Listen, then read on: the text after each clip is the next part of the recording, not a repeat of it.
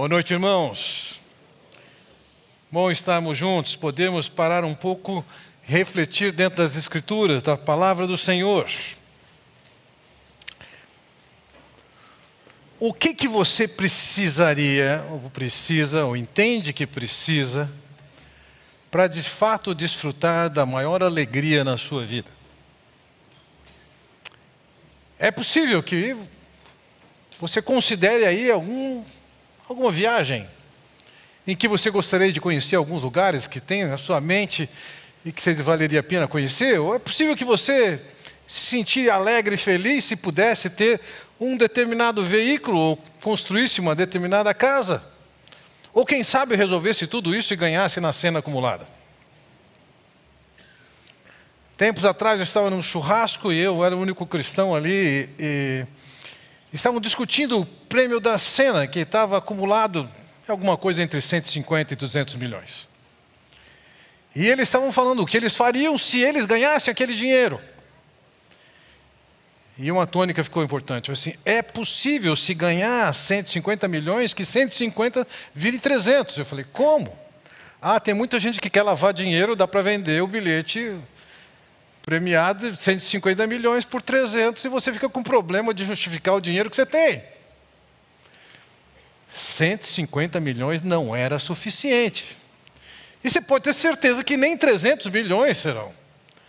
Diga-se passagem, em tempos recentes, alguém que ganhou algum desses prêmios, apesar de demonstrar e revelar sua generosidade com alguns, foi alvo de alguém que queria se aproveitar e o assassinou. Nem tudo aquilo que nós consideramos que seria realmente a realização da vida vai ser a realização da vida. Salomão fala sobre isso quando ele diz: Contudo, quando avaliei tudo que as minhas mãos haviam feito e o trabalho que eu tanto me esforçara para realizar, percebi que tudo foi inútil, foi correr atrás do vento e não há qualquer proveito. Apesar deste homem ter sido altamente rico em seu tempo, ele está dizendo: não tem proveito. É como se corresse atrás do vento, você não se satisfaz. Quando você corre atrás do vento, você não pega nada além do que perde a brisa. Por outro lado, o que é que Deus tem a dizer sobre alegria? Muitas vezes a perspectiva que as pessoas apresentam de Deus é, é de alguém que é tão frio e cruel que está esperando que você vá fazer alguma coisa que lhe dá alguma alegria e ele vem puni-lo e multá-lo porque você cometeu aquilo que está errado. Quero lhes passar também nessa noite que alegria é alguma coisa que é inerente a Deus. E não somente isso, é alguma coisa que ele compartilha. Se descreve características de Deus falando de seus atributos. E os atributos se dividem em dois tipos: os atributos não comunicáveis e os atributos comunicáveis. Entre os atributos não comunicáveis estão a sua onipotência, a sua onisciência, a sua imutabilidade, a sua eternidade. Essas características de Deus são de Deus, mas não são passadas para mais ninguém. Por outro lado, existem as características, os atributos de Deus, que eles são comunicáveis, ou seja, eles são passados para nós. A sua justiça, a sua santidade, a sua sabedoria, o seu amor, a sua compaixão, a sua graça, a sua misericórdia e também está a alegria. A fonte primária de alegria é o próprio Deus. Nós podemos olhar para as Escrituras e constatar isso em tantos textos, e eu escolhi alguns aqui. Neemias capítulo 8 diz: E Neemias acrescentou: podem sair e comam e bebam do melhor que tiverem e, repartam com os que nada têm preparado. Este dia é consagrado ao nosso Senhor. Não se entristeçam, porque a alegria do Senhor os fortalecerá. Entendo aqui é o seguinte: o fato de Deus estar alegre está manifestando e fortalecendo aquele povo. De uma maneira mais explícita, em 1 Crônica lemos: o esplendor e a majestade estão diante dele, força e alegria na sua habitação. Alegria faz parte de Deus. Ainda nessa noite, o Davi leu para nós, ou falou decorado, Hebreus capítulo 12, versículo 2 que falando de Jesus nos diz: Ele, pela alegria que lhe fora proposta, suportou a cruz, desprezando a vergonha, assentou-se à direita do trono de Deus. Talvez você levante uma pergunta aqui: peraí, se a alegria está na essência de Deus, que alegria é essa que ele queria? Ele era plenamente satisfeito e alegre, mas tinha alguma coisa que ele gostaria de realizar que lhe traria uma alegria que ele ainda não tinha.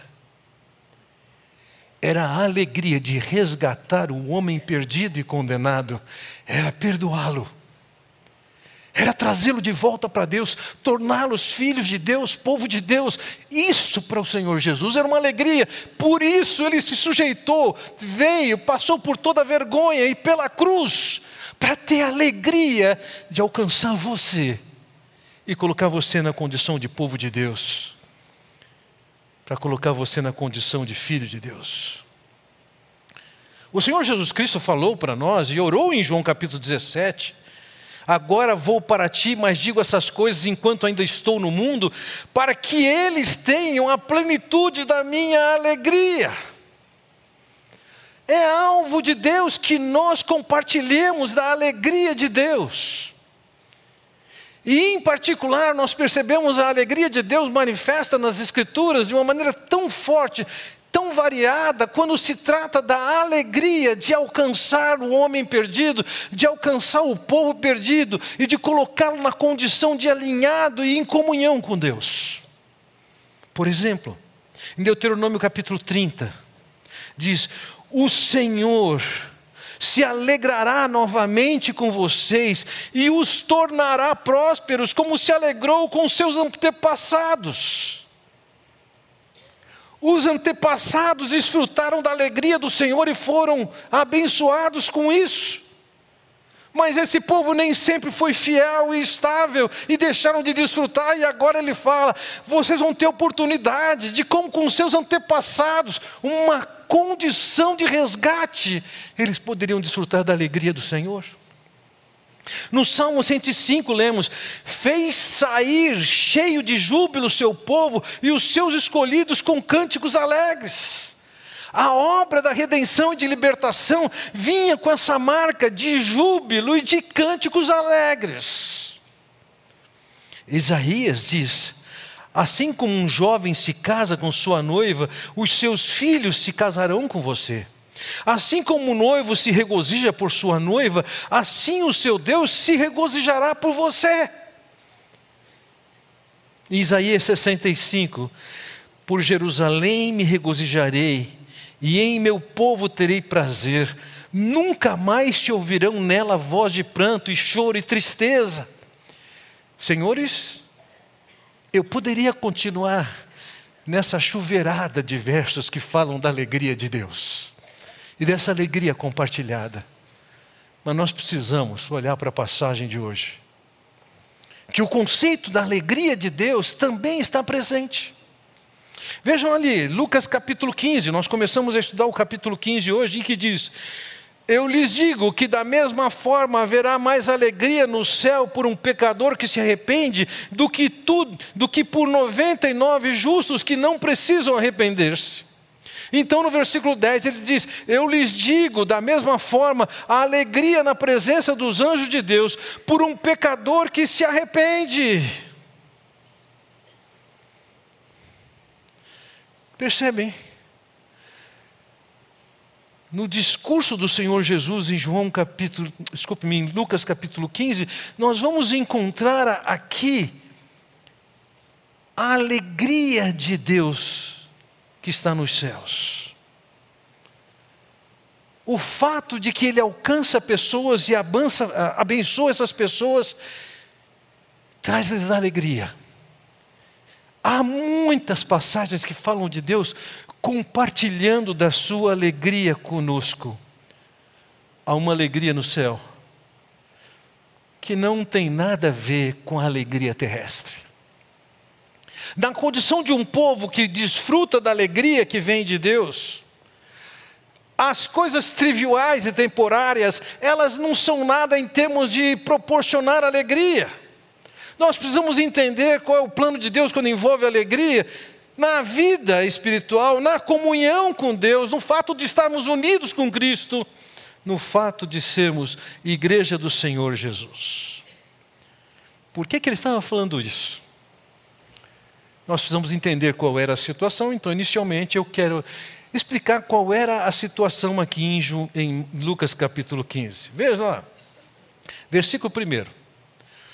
Todos os publicanos e pecadores estavam se reunindo para ouvi-lo. Talvez seja muito forte essa expressão todos, e aqui, o todos aqui tem o peso de, de aqueles que estavam na proximidade, muitos deles estavam ouvindo, mas quem eram eles? Em primeiro lugar, quem era o publicano? O publicano era aquele indivíduo que tinha participado de uma concorrência para cobrar imposto dos judeus. Ele colocaria dinheiro no bolso, mas ele colocaria dinheiro nos cofres de Herodes e nos cofres de Roma. Assim, ele era visto como o pior personagem na sociedade judaica. Ele era visto como um traidor, escória completa. Era alguém que, nos padrões daquela sociedade, era considerado como desqualificado não só vinham os publicanos, os cobradores, mas também diz que vinham os pecadores. Ou seja, eram aquelas pessoas que haviam fracassado na intenção e no propósito de estar vivendo com Deus e dentro dos padrões e valores de Deus. Eram os fiascos da perspectiva espiritual. E lógico, os fariseus enxergavam esses dois com absoluto desprezo. Eles se viam muito acima da escória que era o fariseu. E eles nem se viam como pecadores. O número desses que afluíam a Jesus, como diz o texto, era na condição de todos, não eram alguns. A liderança judaica, lógico, percebia isso. E ela não só percebia, ela tinha o seu senso crítico baseado nos seus critérios, e o versículo dos dois, dois nos fala sobre isso. Mas os fariseus e os mestres da lei o criticavam. Esse homem recebe pecadores e come com eles.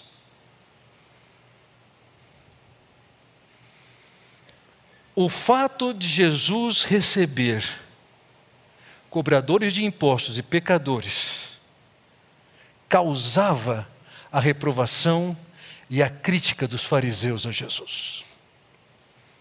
Esse é o contexto. Como pensava a liderança judaica naquela época? William Barclay, um comentarista, diz que eles consideravam todas essas pessoas que não eram eles como os povos da terra, o povo da terra. E a sua atitude com aquele que não era um fariseu devia ser visto da seguinte maneira: primeiro, você não pode confiar dinheiro a um deles. Segundo, você não pode usá-los como testemunha numa corte. Terceiro, você não pode contar um segredo para alguém desse jeito. Quarto, você não pode colocá-lo como responsável, como guardião de uma criança órfã. Quinto, jamais viajaria com alguém que fosse do meio do povo. Sexto, nunca, nem convidar, nem aceitar um convite para estar junto com eles. E aí continua, eles não podiam ter negócio juntos, eles não podiam ter nenhum tipo de relacionamento. Então, um fariseu que se vê com a elite religiosa, nem sem pecados, está olhando para Jesus, recebendo os traidores dos publicanos e o povo pecador, e eles estão condenando Jesus, que o texto nos diz que Jesus os recebia. E isso significa ter boa vontade com eles. Ele os acolhia. Era um cobrador de impostos, ele o acolhia. Era um pecador conhecido, ele o acolhia. E o fato de ele acolher aquilo que era considerado por eles o lixo da sociedade, provocava neles a indignação, a reprovação, a crítica. Entretanto, o Senhor Jesus Cristo sabia o que ele estava fazendo, aquilo estava de acordo com a sua agenda e com o seu propósito. Ainda que nós vamos estudar lá na frente, Lucas capítulo 19, é dito: Pois o filho do homem veio buscar e salvar o que estava perdido. Ele não veio buscar pessoas que estão saudáveis, ele não veio buscar pessoas que são santas. O propósito da sua vida era alcançar o que estava perdido. E da perspectiva de um fariseu, o cobrador de imposto era um perdido. O pecador era um perdido. O problema é que ele não se via como um pecador. Ele não se via como um perdido também. Mas ele tem a capacidade de olhar para o que Jesus está fazendo e reprová-lo, criticá-lo abertamente, por causa da sua boa vontade de receber o que, na perspectiva dos fariseus, era o lixo da sociedade. Posto isso, nós vamos entender a resposta de Jesus.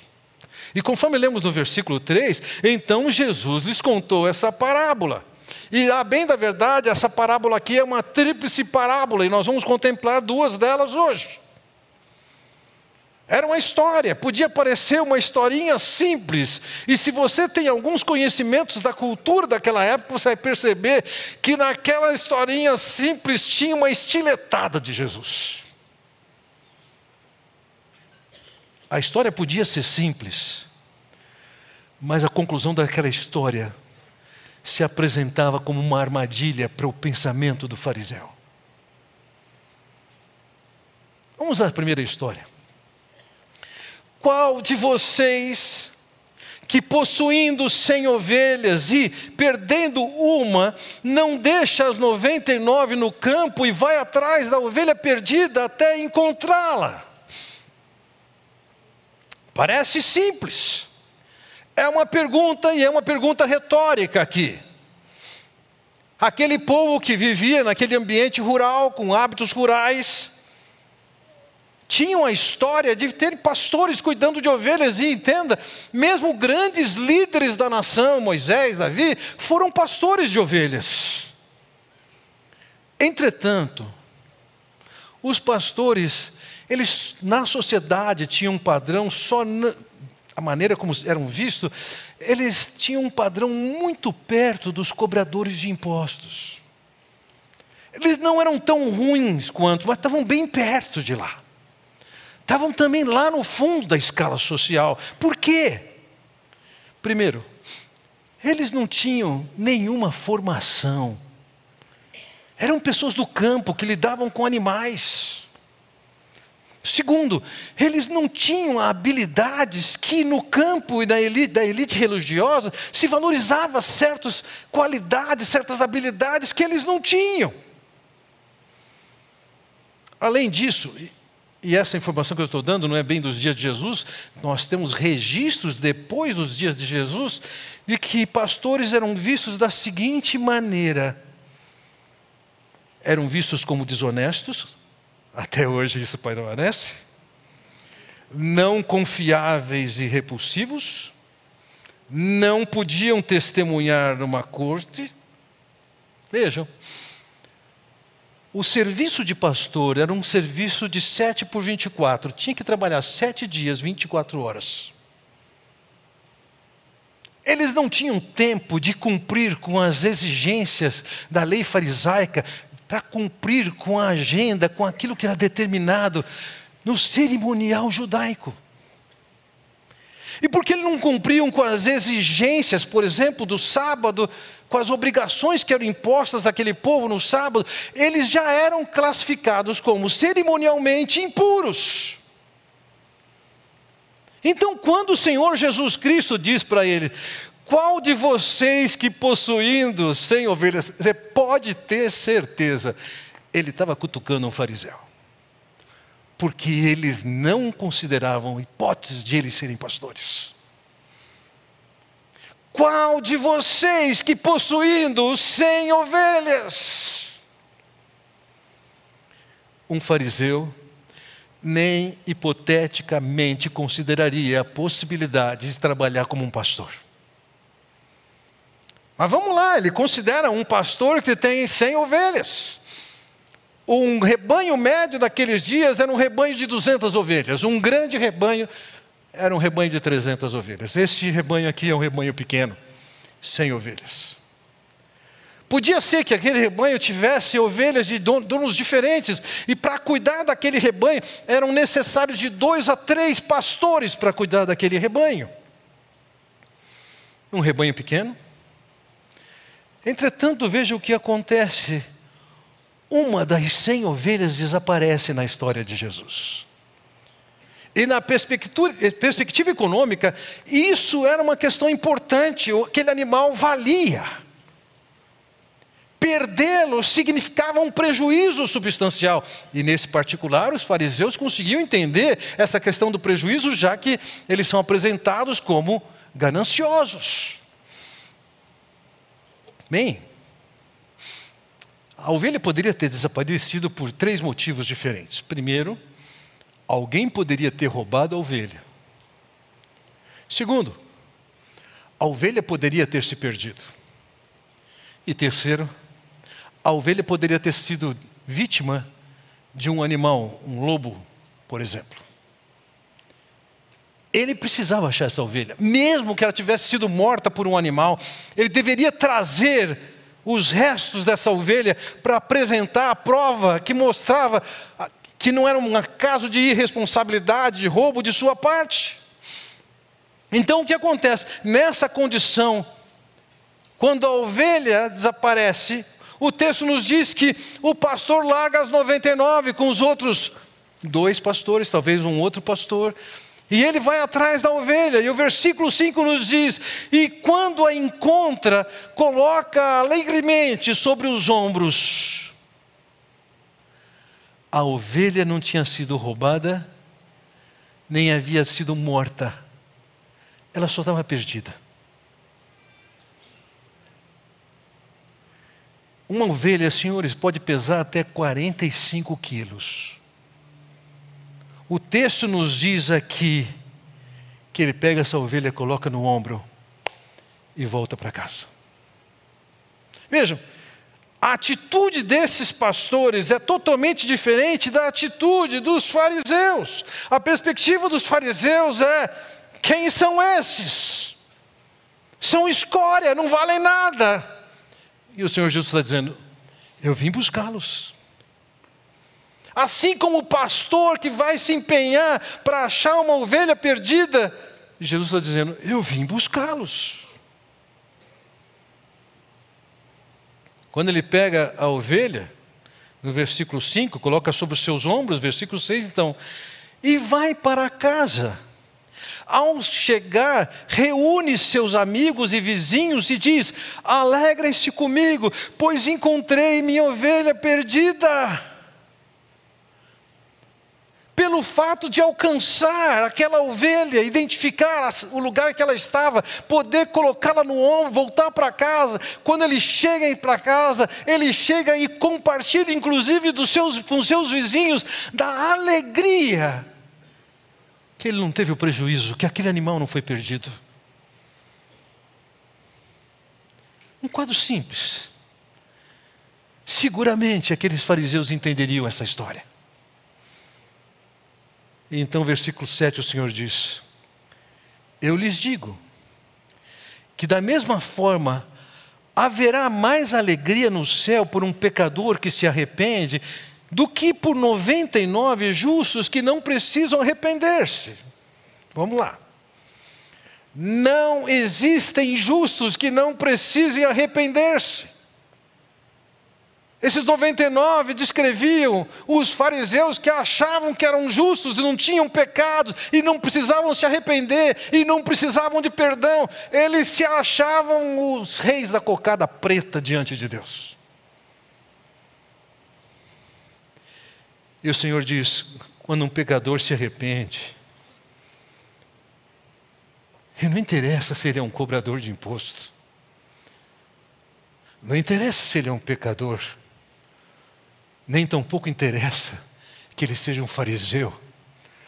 Ele está dizendo, assim como aquele homem se alegra com seus vizinhos, porque ele alcançou uma ovelha, Deus está dizendo, no dia que alguém chega a Cristo, os céus se alegram. Isso não é um assunto que é indiferente para Deus. Não é um assunto que Deus simplesmente registra na, na sua contabilidade, tem festa. Por causa de um, uma ovelha que foi salva, trouxe alegria, e Deus está dizendo: quando um se converte, tem alegria nos céus. No dia que você entendeu do Evangelho e recebeu a Cristo, Saiba, teve festa nos céus, teve alegria nos céus. A ação de Jesus de receber, de acolher bem aqueles publicanos e aqueles pecadores não era à toa. Estava de acordo com a sua agenda, com o propósito da sua vinda. E na medida que alguém se arrependia e se convertia, tinha alegria nos céus. Lembrem, em João capítulo 10, versículo 11, o Senhor Jesus diz: Eu sou o bom pastor. O bom pastor dá a sua vida pelas ovelhas. O que Jesus está dizendo? Com aquela historinha. Existem as pessoas que são indiferentes com os perdidos. Os fariseus. Mas o Senhor Jesus não é indiferente, é como aquele pastor. Ele vai em busca da ovelha, ele resgata a ovelha, ele carrega a ovelha, ele celebra porque recuperou a ovelha. E Jesus está dizendo: é assim quando um pecador se arrepende. E aí ele conta a segunda parábola, a segunda história, versículo 8. Ou qual é a mulher que, possuindo dez dracmas e perdendo uma delas, não acende uma candeia, varre a casa e procura atentamente até encontrá-la. Bom, se, se os fariseus podem ter ficado chocados quando Jesus disse para eles: qual de vós, na condição de pastor, faz isso? Agora, quando Jesus lança a mão a história, incluindo uma personagem principal que é uma mulher Naqueles dias, da perspectiva farisaica, uma mulher não tinha valor. Aquilo também deve ter chocado os fariseus. A maneira como eu leio esse texto e conhecendo algumas coisas da cultura, eu concluo que isso aqui acontece na casa de uma mulher pobre. Veja, ela tem 10 dracmas. A dracma corresponde ao trabalho médio de um trabalhador por dia. Ela tinha dez dracmas, ou seja, ela colocava aquilo num, num barbante, numa corda, numa corrente, e era comum elas pendurarem isso no pescoço. E eventualmente ela precisava ou colocar mais uma, ou colocar alguma ali, ou tirar alguma dali. E é possível que numa dessas operações ela tenha deixado uma dracma cair. Veja, a vida dela não dependia daquelas dracmas. A maior parte das coisas que eram conquistadas naquele tempo eram através de escambo. Não era compra por dinheiro. Aquelas moedas poderiam ser a forma de poupança dela. Podia inclusive ser a maneira que o seu pai lhe deixou algo substancial. Ela perde uma das moedas. Veja, se ela perde uma das moedas, ela pôde ver que estava faltando uma moeda. Ela tinha luz para isso. Ela consegue, com a luz que ela tem, constatar que perdeu uma moeda, mas ela não consegue, com a luz que tem, identificar onde está a moeda. Possivelmente, essa mulher morava numa casa tão simples que não tinha janela, era escura. Ela percebe a queda da moeda, mas não percebe onde foi parar a moeda. Então ela acende uma, acende uma candeia, nosso equivalente a uma lanterna. E ele procura, ela varre a casa, e é possível que numa das frestas, ou em algum lugarzinho escondido de alguma coisa, ela acha a sua moeda. Ela estava recuperando o seu fundo de emergência.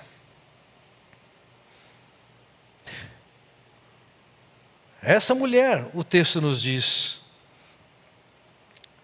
procura atentamente até encontrá-la. Vejam, duas figuras que o Senhor Jesus usou nessa, nessas parábolas: a figura de um pastor e a figura de uma mulher. Se por um lado, da perspectiva farisaica, eram dois grupos que não valiam nada, da perspectiva do Senhor não era assim. Veja, quando nós olhamos para o Salmo 23, que diz o quê? O Senhor é o meu pastor e nada me faltará. Veja, Deus se apresenta como pastor das ovelhas. Ele não tem problema de ser identificado como um pastor. E então no versículo 5 ele diz: Preparas um banquete para mim à vista dos meus inimigos. Quem é que prepara a mesa naquela sociedade? É a mulher. Deus não tem problema de se identificar com o pastor e nem tampouco com uma mulher. Já vimos em Lucas capítulo 13 o Senhor Jesus falando: Jerusalém, Jerusalém, você que mata os profetas e apedrejas os que lhe foram enviados. Quantas vezes eu quis reunir os seus filhos como uma galinha.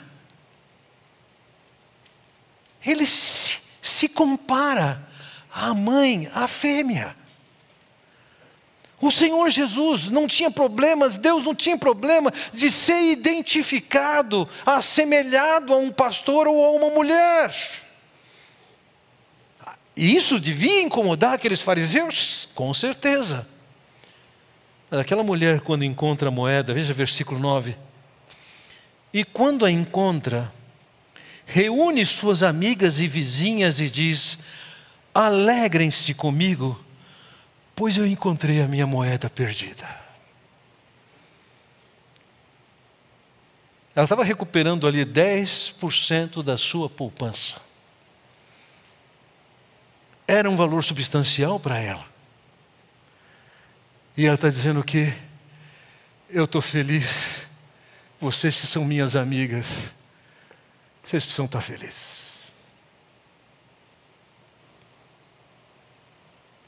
Versículo 10, então o Senhor diz: Eu lhes digo que, da mesma forma, a alegria na presença dos anjos de Deus por um pecador que se arrepende. Falar dos anjos na presença de Deus, ele está descrevendo a sala do trono de Deus, onde Deus está sentado e seus anjos lá estão. E o que ele está dizendo é o seguinte: quando um pecador se arrepende, lógico, isso envolve o quê? Ele ouviu a mensagem acerca de Jesus, ele ouviu da razão porque Jesus morreu naquela cruz, ele ouviu que Jesus pagou seus pecados. Quando ele olha para isso e vê seus pecados e muda sua mentalidade, chega para Deus e se rende, reconhecendo o seu pecado, recebendo perdão, acolhendo o Senhor. Deus está dizendo: esse é um assunto que é ventilado com festa diante do trono de Deus, com Deus e os anjos. Vocês, fariseus, não estão nem aí para o resto, nem aí para um cobrador de imposto, para um pecador. Ele está dizendo: vocês não estão nem aí, mas o pastor se alegra com seus amigos, a mulher se alegra com seus amigos e Deus se alegra com seus anjos.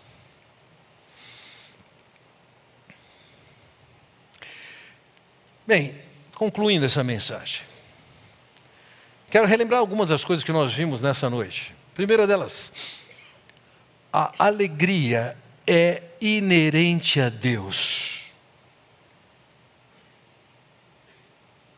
A alegria faz parte da essência divina. E não é um atributo incomunicável, é um atributo comunicável. Isso é, para aqueles que estão em harmonia e sintonia com Ele, Ele está dizendo: Eu quero passar para você da minha alegria. Nós vemos nessa passagem, dada a importância de alcançar um homem perdido, Esforços são empreendidos, o pastor vai atrás da ovelha.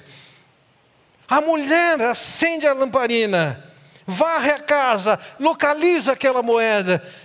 E Jesus está dizendo: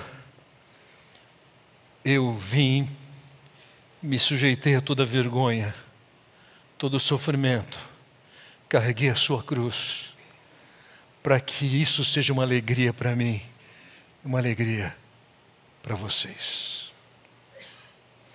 Nessa passagem nós vemos um pastor e uma mulher alegres, porque alcançaram, recuperaram aquilo que haviam perdido. Nessa passagem nós vemos amigos e vizinhos que estão se alegrando com o fato de que alguém veio a Cristo, na figura da ovelha ou da dracma perdida. Nessa passagem, nós encontramos uma ovelha que é reencontrada, resgatada, segura. Nessa passagem nós vemos um Deus que se alegra com alcançar o homem perdido. Nessa passagem nós sabemos que Jesus estava alcançando uma das alegrias que estava ali proposta, que era alcançar um homem perdido. Mas o que, que isso tem a ver com você e comigo?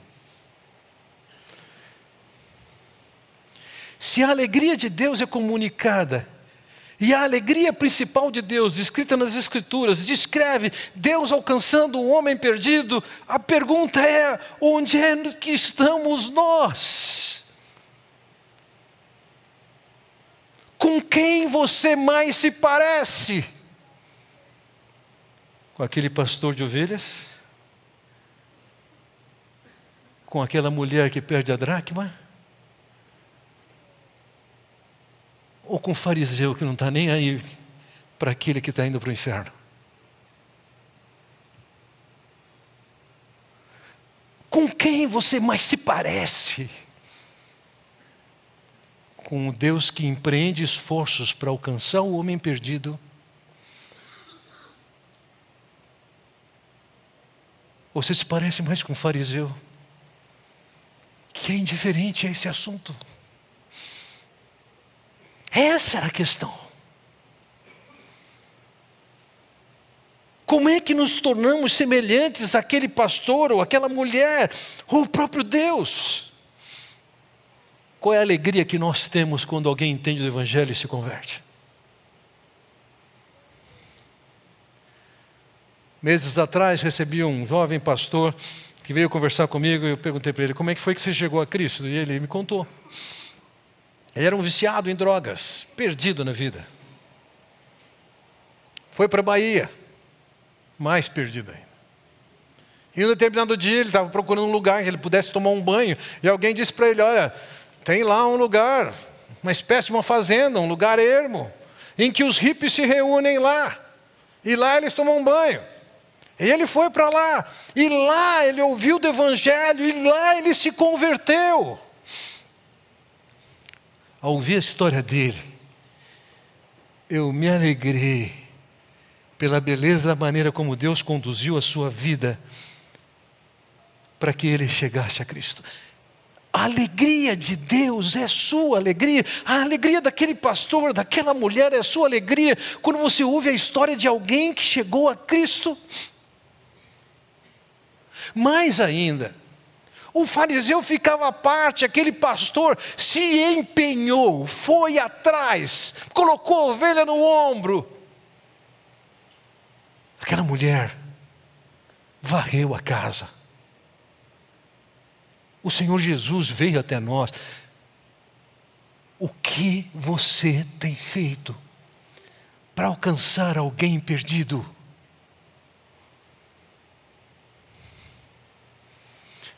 Viu como é fácil nós assimilarmos o estilo de vida farisaico?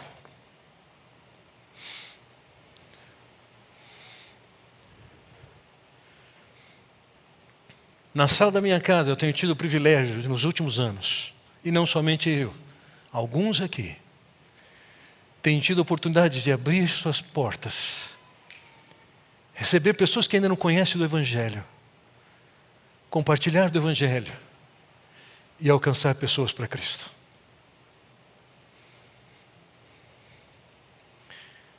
Você está abrindo a porta da sua casa.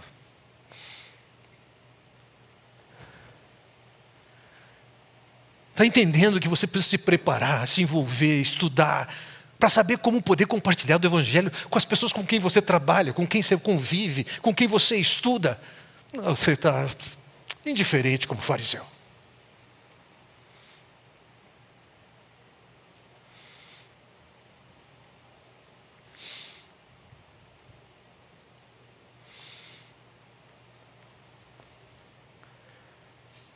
Quando nós pensamos na diferença entre aquele fariseu, o pastor, a mulher e Jesus, nós vemos que o pastor, a mulher e Jesus se envolveram, se gastaram.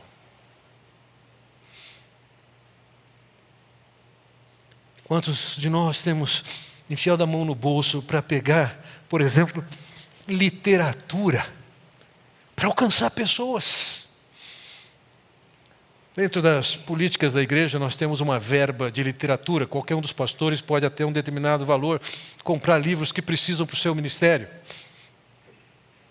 Mas depois de uma conversa, num aniversário, ali tinha um homem com quem eu conversei e se tornou o alvo, um alvo meu de evangelização. E então eu encomendei no escritório um livro e a pessoa me perguntou: isso aqui eu conto como ministério ou é seu pessoal? falei, não, isso aqui é pessoal. Eu quero gastar para tentar alcançar alguém. Não interessa que os outros gastem, eu quero gastar. Nessa semana, essa pessoa que é meu alvo estava no hospital, numa UTI. Eu larguei meu trabalho. Eu precisava de ir lá, chegar do lado do, do leito daquele homem, me apresentar com ele e orar com ele. Você está se envolvendo. Você está como fariseu, só criticando.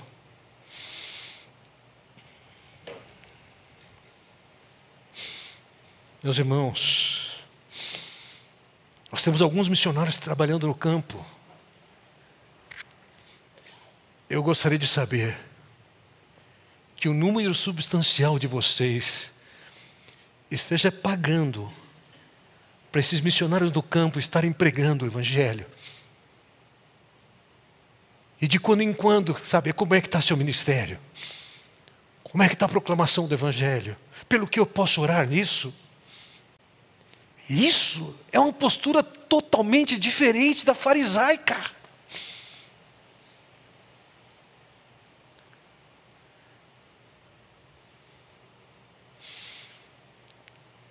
Você tem tido se dado a oportunidade de receber a comunicação da alegria de Deus para alcançar um pecador, quando você também é usado, em primeiro lugar, como um instrumento para alcançar alguém. Senhores, eu tenho uma vida que eu posso dizer, tem lá suas dores, muitas. Mas tem muitas e muitas alegrias. E eu posso lhes dizer: a maior alegria que um ser humano pode ter é a alegria de ver alguém se render a Cristo.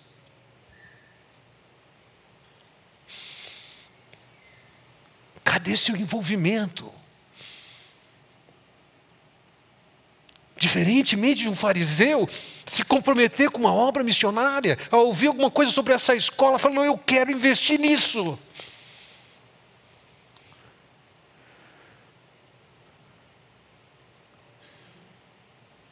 É fácil a gente criticar o fariseu, tendo a mesma culpa dele. A nossa referência é esse pastor que vai buscar uma ovelha perdida. A nossa referência é aquela mulher que vai atrás da dracma perdida. A nossa referência é o Senhor Jesus. Deus se alegra em alcançar o homem perdido e Ele quer tornar você participante disso, tanto no envolvimento, quanto no sacrifício, quanto no esforço e quanto na alegria por ver que mais um pecador se arrependeu.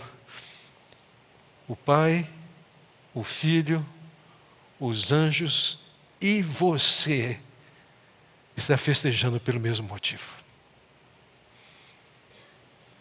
Vamos curvar nossas cabeças. Ó oh, Pai Celestial, nós te bendizemos, louvamos pela maneira tão sutil e criativa com que o Senhor criticou aqueles fariseus. Desperta-nos, Pai bondoso. É fácil sermos indiferentes, mas eu clamo a Ti, eu clamo a Ti, que o Senhor nos leve a como aquele pastor, como aquela mulher e como o Senhor, nos envolvemos, envolvamos, nos empenhemos, nos sacrifiquemos para alcançar o homem perdido. Livra-nos da atitude da indiferença. É o que eu oro em nome do Senhor Jesus Cristo. Amém. Deixe-me dar um aviso a vocês. De quando em quando nós lançamos um programa chamado Plano de Deus. A igreja, qual é o objetivo desse plano? Em três encontros. E eu gostaria de fazer um desses eventos ainda agora no mês de julho. Em três encontros, aqueles que ainda não conhecem o Senhor Jesus, nem sabem se conhecem o Senhor Jesus, mas que querem avaliar e conhecer o plano que Deus tem que envolve a sua reconciliação com Ele, que traz festa nos céus. Senhores, me procurem. Nós queremos agendar um encontro, três encontros, para compartilhar de uma maneira muito clara, compreensível a todos que vocês que queiram. Deus os abençoe.